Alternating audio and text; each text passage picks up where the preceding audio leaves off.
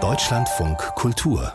Buchkritik die Liebe ist ja sicher das älteste Thema der Literaturgeschichte und trotzdem ist es immer wieder aufregend, wenn es wieder einer Autorin, einem Autor gelingt, ganz anders und neu davon zu erzählen. Ob das bei Maggie Milners Debüt so ist, weiß Maike Fessmann. Sie hat Paare, eine Liebesgeschichte gelesen. Das klingt ja schon ganz schlicht. Mehr kann man über die Liebe ja erstmal irgendwie aus dem Titel nicht ablesen. Was erzählt sie denn da? Wer liebt da wen? Ja, ist auch ein ganz schmales Buch, aber es ist toll, was da alles drinsteckt in diesem schmalen Buch. Äh, zunächst ist es die Liebesgeschichte eines Paars, eines gewöhnlichen Paars. Eine junge Frau in New York ist seit vielen Jahren mit ihrem Freund zusammen, eigentlich eine ganz glückliche Beziehung, aber sie träumt immer wieder von Frauen und lernt eines Tages eine Frau kennen und sie stürzt sich wirklich in diese neue Liebesgeschichte, eine völlig neue Form des Begehrens, die sie entdeckt. Äh, beide sind in der Buchbranche unterwegs und ähm, es ist auch dann sexuell eine ganz andere Gangart, als sie sie bisher kennt, mit Bondage und allem drum und dran. Und das Tolle ist bei der Autorin, dass sie wirklich auch Ironie dabei hat. Ja, also dann wird beschrieben, wie sie ans Bett gefesselt wird und gleichzeitig überlegt sie, das ist ein Ikea-Bett wie überall, ähm, wie die Freundin dieses Bett wohl aufgebaut hat, wie sie dieses Bett zusammengeschraubt hat. Ja. Also es ist schon auch eine ironische Liebesgeschichte. Und wie erzählt sie das? Also hat es eine besondere Form auch, dieses Buch? Ja, dieses Buch heißt auf Deutsch Paare. Im amerikanischen Original heißt es Couplets, also eine Versform, die satirisch-ironisch ist, immer so Binnenreime. Und sie mischt Prosa und Gedichte, also immer im Wechsel und hat damit eine sehr spielerische Form, die Freiheiten schafft und die eben zum Teil, also immer rhythmisch arbeitet, aber eben nur zum Teil mit Metren und mit Reimen und sehr oft mit schrägen Reimen. Also das ist wirklich, wirklich äh, raffiniert daran gemacht. Und so kann sie auf eine dichte Weise einerseits von dieser Paargeschichte erzählen, aber auch über die Staaten schreiben. Also es gibt eine Reise von der Ostküste in den mittleren Westen. Sie hat mal in Kalifornien gelebt mit dem Mann und lebt jetzt in Brooklyn. Und sie hat so ganz kleine, kondensierte Beschreibungen, wie zum Beispiel, dass man aus der Wohnung in Brooklyn in der Abendsonne Miss Liberty, Lady Liberty sah, und zwar die Fackel, ja, also praktisch die Freiheitsstatue.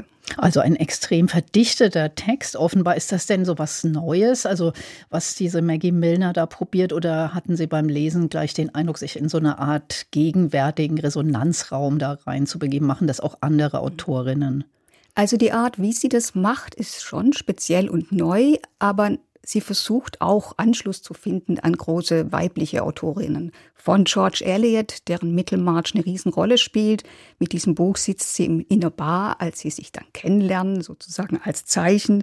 Ähm, Villa Kaiser taucht auf. Sie machen auch eine gemeinsame Reise dorthin, also mit ihrer Freundin Virginia Woolf natürlich, Jamaica Kincaid Audre Lorde. Also sie baut vieles ein und ich glaube, es ist jetzt nicht explizit ein Memoir, aber sie benutzt auch diese Form, weil die sich, glaube ich, schon sehr gut eignet, um Körper und Intellekt in eine Beziehung zu bringen, die Spielräume einfach lässt. Und das nutzt sie wirklich aus. Also Rachel Cusk taucht zum Beispiel auf, aber man kann auch an Sheila Hedy denken und äh, viele, viele äh, Schriftstellerinnen, die in letzter Zeit diese Form genützt haben. Aber der Witz ist, glaube ich, schon diese Verbindung mit den, mit der Reimform, mit mhm. der lyrischen Form. Ich, aber ich dachte gerade, ist das nicht unglaublich voraussetzungsreich? Muss man da nicht sehr viel wissen, um das wirklich genießen zu können?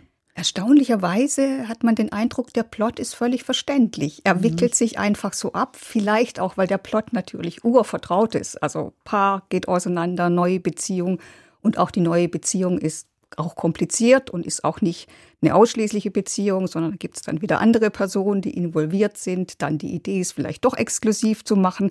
Also es ist einfach auch ein breit angelegtes Tableau über die äh, Möglichkeiten von Liebe heute. Hm. Und äh, wenn dieser Humor so schön ist wie mit dem Ikea-Bett, das hat, mir, hat sich mir gleich eingeprägt. Und mit den Reimen, dann ist das ja auch eigentlich für die Übersetzerin eine ganz schöne Herausforderung. Eva Bonnet hat den Text übersetzt. Wie hat die das gemeistert? Ja, das ist auf jeden Fall eine große Herausforderung. Und Eva Bonnet hat es mit Bravour gelöst, indem sie nämlich wirklich mitmischt bei der Geschichte eigentlich. Also sie erfindet auch Dinge dazu, weil sie praktisch dieses, dieses etwas Verschlurfte dieses Textes überträgt ins Deutsche. Also zum Beispiel schreibt sie dann, Ich dachte, sie fände mich boring, denn sie war queer und Lektorin. Also man spricht sofort Lektorin Englisch aus in, diesem, in dieser äh, Wortfolge, ohne dass es natürlich so im Originaltext steht. Da steht auch nicht boring. Also sie hat etwas gefunden, was sich übertragen lässt und dann den, das Temperament dieses Versromans wiedergibt. Also eigentlich fast eine Nachdichtung oder Neudichtung nochmal, klingt irgendwie zumindest sehr kreativ. Genau, also sie hat sich Freiheiten genommen und das ist ja auch ein Thema dieses, dieses Buches, Freiheiten, ähm, und hat daraus wirklich eine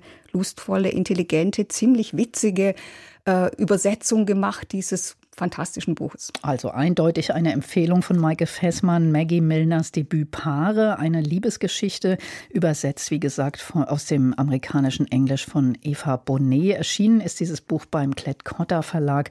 Es hat 128 Seiten und kostet 20 Euro.